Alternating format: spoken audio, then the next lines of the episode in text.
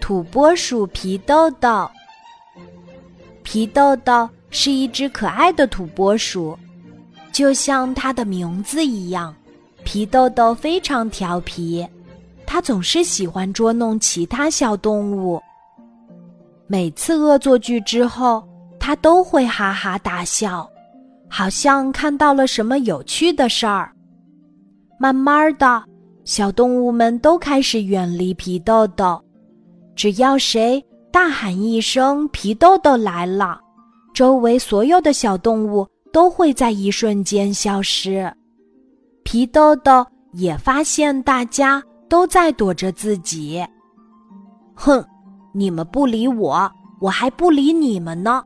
我要去找新朋友。皮豆豆气呼呼地想。可是，如果要找新朋友的话，就要离开草原了。斑马老师曾经说过，草原外面很危险，甚至还可能会遇到捣蛋鬼波比。刚走出草原没多远，皮豆豆就有点害怕了。要不下次再走出草原吧。回家的途中。皮豆豆遇见了一只受伤的小猫，不过这只小猫看起来很薄，很奇怪，像是纸做的。小纸猫，你怎么啦？皮豆豆好奇地问。我受伤了，你可以帮帮我吗？土拨鼠皮豆豆从来没有帮助过别的小动物，也不知道。该怎样帮助小猫？皮豆豆抱歉地说：“小纸猫，我不知道该怎么帮你，你还是等别的动物来帮忙吧。”没关系的，只要你把我顺便带回草原就可以啦。我是纸做的小猫，很轻的。我相信你是个热心的好孩子，一定肯帮助我。皮豆豆听了这些话，有些害羞，因为这可是他第一次收到赞美。就在土拨鼠皮豆豆把小纸猫背回草原，准备把它放下的时候，小纸猫突然变大变重，直接把皮豆豆压趴下了。看着皮豆豆惊慌的瞪大眼睛，变大的纸猫。哈哈大笑了起来，亲爱的皮豆豆，下次可不要随便相信陌生的小动物了。你仔细看清楚哦，我不是一只小猫，我是捣蛋鬼波比。哈哈，谢谢你带我进草原捣乱。